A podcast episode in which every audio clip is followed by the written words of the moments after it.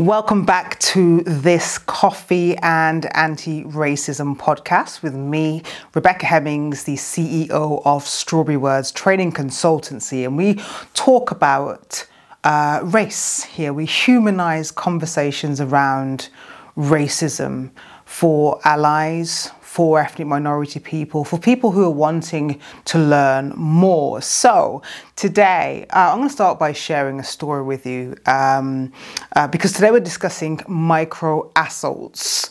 Um, which are a type of microaggression.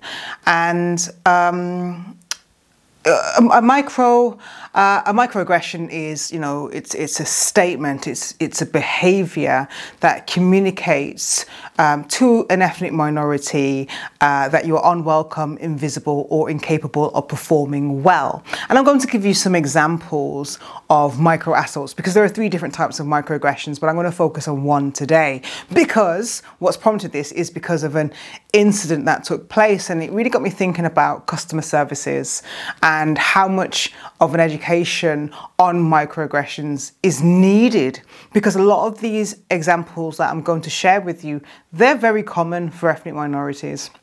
Okay, so what happened? What happened was um, this weekend I went to a theme park with my daughter and her friends, and we went to go on one ride. In fact, I wasn't going. I'm not a person who likes to go on rides. Okay, and and so I didn't go on the rides. Uh, but there was one ride which specifically said that there needs to be a responsible person in that particular on that particular ride, and uh, who's over the age of either 16 or 18 and you know my, my daughter and her friends are, are, not that age. And so um, they ran back to me and said oh we've got to have a responsible person. So i read the rules. I'm like oh okay.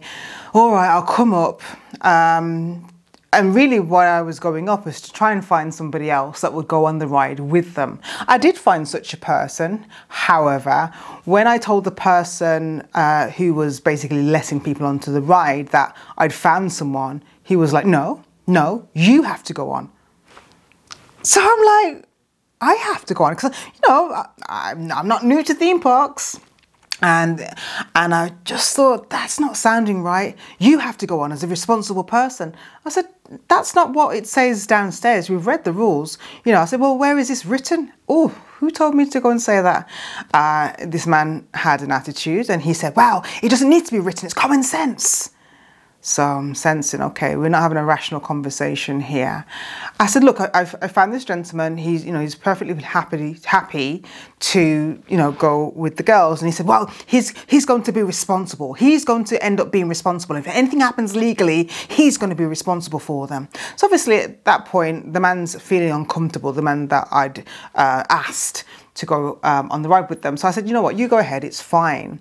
And I said to the girls, um, I'm really sorry, but um, you can't go on at this stage. But as we were walking down, I'm thinking, no, no, sorry, I missed a bit. So I said to the man, can I speak to the manager? And so he he looked across the way, and there was this other man, and he basically he didn't even finish saying what he was saying because the other guy must have been listening. This other guy says, "No, she has to go on the ride with them," and he goes, "Look, he's the operator," and he says, "You have to go on the ride." So again, I realize I'm not in a rational situation here. There's no point having an argument with them because I'm not going to get anywhere. Uh, so I went straight downstairs and I went to the shop and I said, "Can I speak to a manager?" And they called. They called one, and I got to speak to a lovely guy uh, called Kyle. I'm going to say his name because I, I, think he deserves the recognition that he deserves. So if he happens to be listening, um, uh, you know, you get your due uh, props, as we like to call them, right? Um, so I explained the situation, and he said, "Well, no, that's not right. You know, as long as you found somebody uh, to go on the ride with them, that's normally fine." Um, I said, "That's what I thought." I said, "You know, what if um, I was disabled and, you know, and I couldn't go on the ride? Like, what's the rules there? Like, this is not making sense. He goes, no, you're absolutely right. Those are not the rules. And I'm going to speak to him. And um, I did say, actually, you know, he was really quite, quite rude. And actually, I would like an apology. And I guess that bit kind of went over his head. But what he did agree to do, which I was happy with because my priority was making sure that the girls continued to be happy, you know, um, that was why we were there so they could have fun. So I just said, um, you know, okay, cool, do what you need to do. So he goes, I'll go up there, I'll find them another responsible person and they will go on the ride. And so it was sorted. Um, you know, my, my, daughter later told me that, you know, the guy got told off and, and that, you know, obviously everything worked out well in the end. But there's a perfect example of a micro assault in action. What's a micro assault? So a micro assault is um, it's like your more traditional form of overt racism. So it's very much whereas most microaggressions, or yeah, most microaggressions are are um, aren't necessarily intentional. A micro assault is intentional. You know, this person is very aware of what they're doing, but what makes it a microaggression is the fact that it's usually done in a, out of the view of many. Okay, so it's quite uh, sneaky. It's quite usually done in private. It's usually between the perpetrator and the person on the receiving end. So, so, so they can't be seen to be doing what they're doing, but they know they're trying to cause harm and that's what the the guy was doing he didn't want the girls to go on the ride for whatever reason because for whatever reason, he didn't want them to go on the ride. And so, how do we know this is a microaggression? Well, what we can't tell is what the microaggression is based on. I can't tell. You know, we were all women. You know, or, or you know, women and girls. And so, was it based on uh, our gender? I don't know. Uh, was it based on our race? I don't know. Could be either, could be both. Who knows? It's difficult to tell, but often why we know it's a microaggression is because of the systemacity of them. Okay, they happen to the same people on a regular basis. So for me, I mean, it could be a, a combination of the two as well. You know, let's not forget the intersectional nature of discrimination. But clearly, there was something about the way we were we presented that this man was not happy about because um, the question has to be asked does he say this to everybody? And according to the manager, well, no, this is not normal. So then that would lead me to believe that that is not something, it's not common behavior. Okay. So, um, yeah, I wanted to share that example just because it was so fresh, but there are other examples. Okay, um, uh, oh yeah. so I went to a supermarket and I bought an item, and I can't remember what the item was, but it was out of date. Okay, so I went back in, I think the next day with the receipt, and I said, Look, I bought this yesterday and it's out of date. Well, ordinarily, you know, you would just get it swapped for another one, but this person uh, took it upon themselves to say, Well, well, did you let us know? Did you call us? I was like, no. And in my head, I'm thinking, well, that's not normal. You wouldn't normally call the supermarket to tell them it's out of date. You would just go back in the next time and sort it out. But she questioned me. Wow, you know, normally we would expect you to uh, to call and, and to let us know and to let us know you're bringing it in. And then she took the item and my receipt and went back to the back of the supermarket for about a good 10 minutes whilst I'm waiting. I'm trying to stay calm because I know this is not normal. Because again, I would ask, where is this in writing? Where is this in writing? Once again, just like with the incident with the person at the theme park, rules were being made up to make life difficult. This is just one aspect or one way in which a micro assault can appear. Okay, people making up stuff to make your life hard. Okay, so in the end, I mean, she had no argument because um, what can you say? I've got the receipt and it's clearly out of date, so it was swapped in the end. But you know, we didn't have to go through all that. We didn't have to go through all that. Okay, and again, what you could argue is that maybe these people have difficult personalities. You know, that does happen. Some people just like to make other people's lives um, difficult. But again, whose lives are they making difficult on a regular basis? And if it's done on the basis of race, that's racism. It's a form of racial microaggression, and this is what staff need to know. It's not okay to do this, okay? And so the more we speak about these examples, the more we speak about why it's wrong and what they're doing, and you know, the more we shed light on it, the more we educate people, the less they will happen. They will happen, and that's that's why you know um, we do what we do. Hey, I know you're enjoying the podcast episode, but I just want to quickly come in and say look, if you're an organization that needs anti racism training for your organization because your staff are lacking in a racial literacy, they don't have the words, they get stuck when talking about racism, they they want to be able to deal with incidents, but they're not sure how to, then check out our Time to Talk About Race online CPD accredited course at strawberrywords.co.uk. Okay, we can train from 10 to 10,000. But get in touch today at admin at strawberrywords.co.uk. Now back to the episode. Do. Uh, I got another example. Um, oh, yes, this is many, many moons ago. Uh, I was purchasing uh, my, no, it was my, well, I was purchasing a home. And the estate agent said to me, you know, after everything had been done, he, uh, he said to me, make sure you look after that house.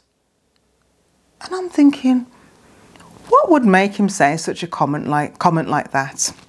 And again, for those who are thinking, well, he's just, you know, being friendly.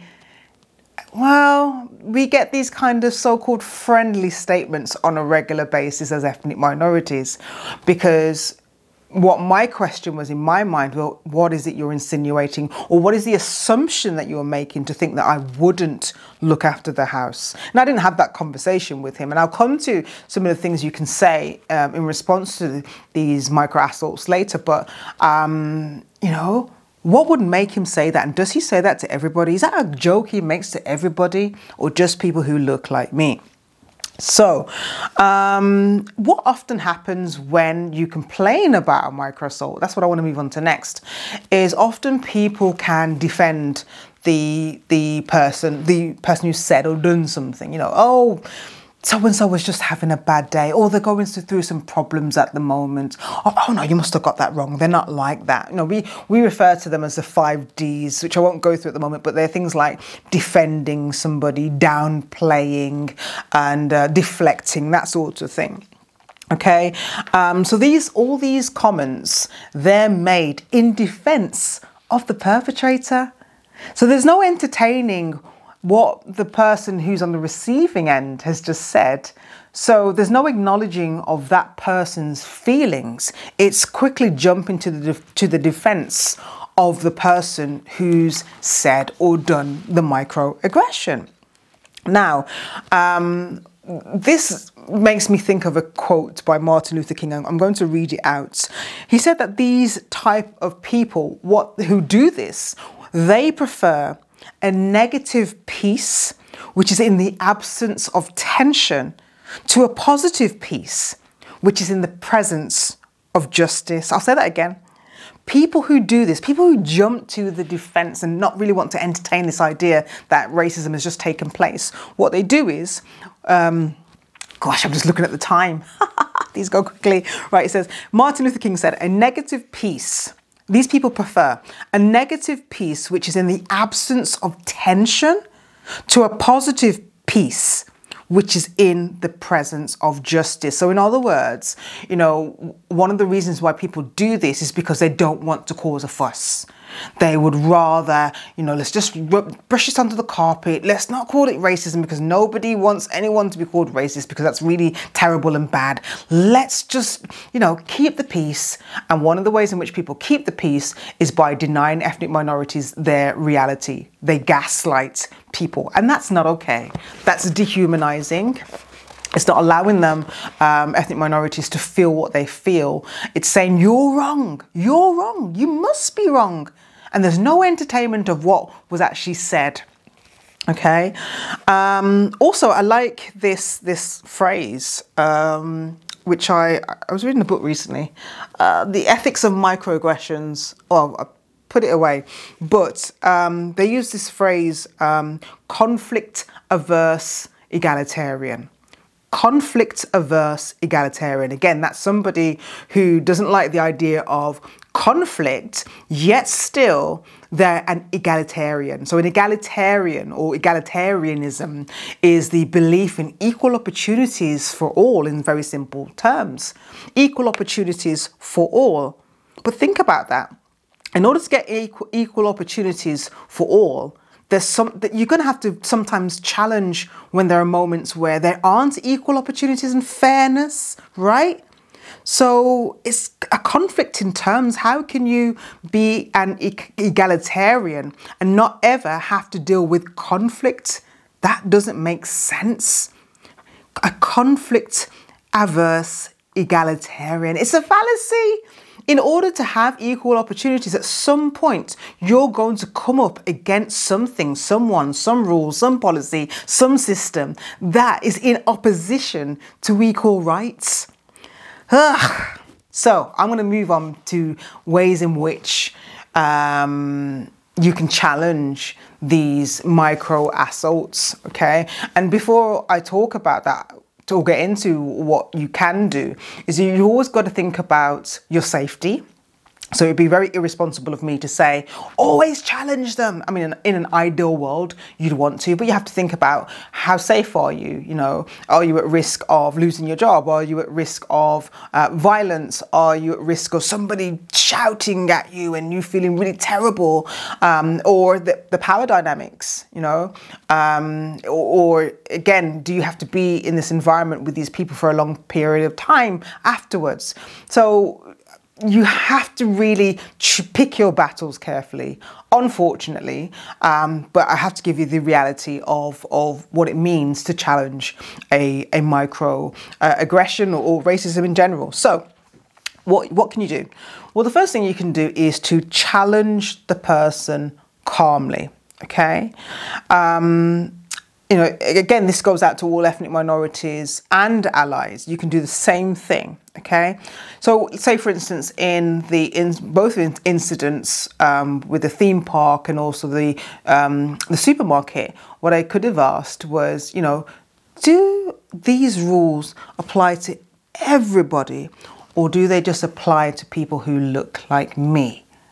Because what I'm saying right there, I'm not saying you're a racist, but I'm saying that I know what you're doing and I'm not going to let you get away with it. Okay, so that will cause them to think. It might cause them to change their behavior. It may not. It may further ruffle their feathers. Again, it's, it's always a, a, a chance that you take. But more than likely, what you're doing is well, what you're doing is you're educating them and you're shining the light on the problem okay? And and just even having that happen can be positive because it can really cause them to think the next time they go to do that. Or maybe they just won't go to do that again because they're like ah people can actually see what i'm doing. Whereas often when people don't say anything people it emboldens people to think that oh oh i can get away with this. I'll keep doing it. No if we challenge them they're less likely to Again, what you could do is um, kind of to question um, their desires. You know, and I wish I did this. Is these are the things you think of afterwards. So you know, I, I could have said in those instances, "Are you are you sure? Are you sure you want to do this? Are you absolutely sure that this is your final decision?" Yeah, I'm going to speak to a manager in a moment, and actually, you actually don't even know who I am. So I'm just going to ask you one more time. Are you absolutely 100% sure about what you're saying? Because again, what I'm doing is causing them to really think about the possible consequences of what they're doing. And if they know they're in the wrong, again, it, mo- it might just prompt them to change the way that they're acting or what they're saying. Um, or at least to think about what they're doing. Okay, they could just double down, um, but there's a chance that they might change their mind because they they start to think, well, that you know they know they're in the wrong, and actually I don't know this person. Ooh, who is this person? Are they somebody really important? Are they really going to go to the manager? Mm, that's not good. I could actually lose my yeah. So yeah, that's another another response. Again, you could just make the complaint to the manager, which is what I did in the one instance. Sometimes that works, sometimes it doesn't work. I wasn't very hopeful, if I was very honest, um, because the staff at this theme park weren't very diverse. So I thought, mm, you know, how successful is this going to be? But you know, to give Carl his credit, you know, he he did absolutely the right thing. Um, so again, you can just make the complaint to a manager or somebody more senior. Um, you can also uh, state the obvious, which is quite similar to um, the first one. Um, so, so I could just say, you know, it seems quite obvious that you're making the rules up as you go along. Um, you do realize that's racist. So that I mean, that approach is, is um, a lot more confrontational, and and and and do that if you if you absolutely feel as though if you, you if you feel confident in doing that. Not everybody's going to feel confident in doing that, but you can just you know say this is what I'm experiencing. That appears to me to be very racist. Do you say this to everybody? Okay, you could also write a letter of complaint to the director or the CEO directly, you know, miss everybody else out and, and, and speak to that person. Okay, um, for organizations directly, so that, that's all for your, your ethnic minorities and allies as individuals. For organizations, you have to train your staff in anti racism so they understand what racism is. It's so much more than calling somebody, you know, the N word, the P word. You know, I keep saying most people know what of you know, overt forms of racism are. Like we're not we're not saying train them in that. We're saying train them in the more sneaky, more subtle uh, ways in which racism manifests. And of course, that's something that we do. So if you want uh, training for your organization, then get in touch with us because we do that. Okay, but they also need training on microaggressions specifically. And, you know, whenever we do training, that's the piece that most organizations uh, or most individuals are quite surprised by because, you know, a common, a common uh, reflection in the evaluation form is, oh, I do that. I didn't realize that was a microaggression you know, it's a massive. Ma- in fact, um, we we've done a lot of microaggression training at Cambridge University, and I was speaking to a client there who said um, that learning about microaggressions is a life skill. It's a life skill because nobody wants to, not or most people do not want to go around um, being racist, um, but often that's how actions and words can be interpreted or it can be felt if you're not aware of what they are and what they're doing to ethnic minorities. Um, follow through when people complain. So when people complain of um, racial bias or any form of bias, follow through on that. So, so, you help to build trust. So again, ethnic minorities feel okay, they are really going to do something. They're not. It's not just um, they're not just talking about it and also create safe ways for staff to be able to report racial bias and microaggressions. So I'm going to end it there. Hope that was useful to you. So today was about micro assaults. Um, you know, if you found this episode useful, please share this with somebody else. And don't forget to sign up to our mailing list so you can find out about what's going on and continue that uh, uh anti-racism education as, as you build and grow. Okay, thank you and goodbye.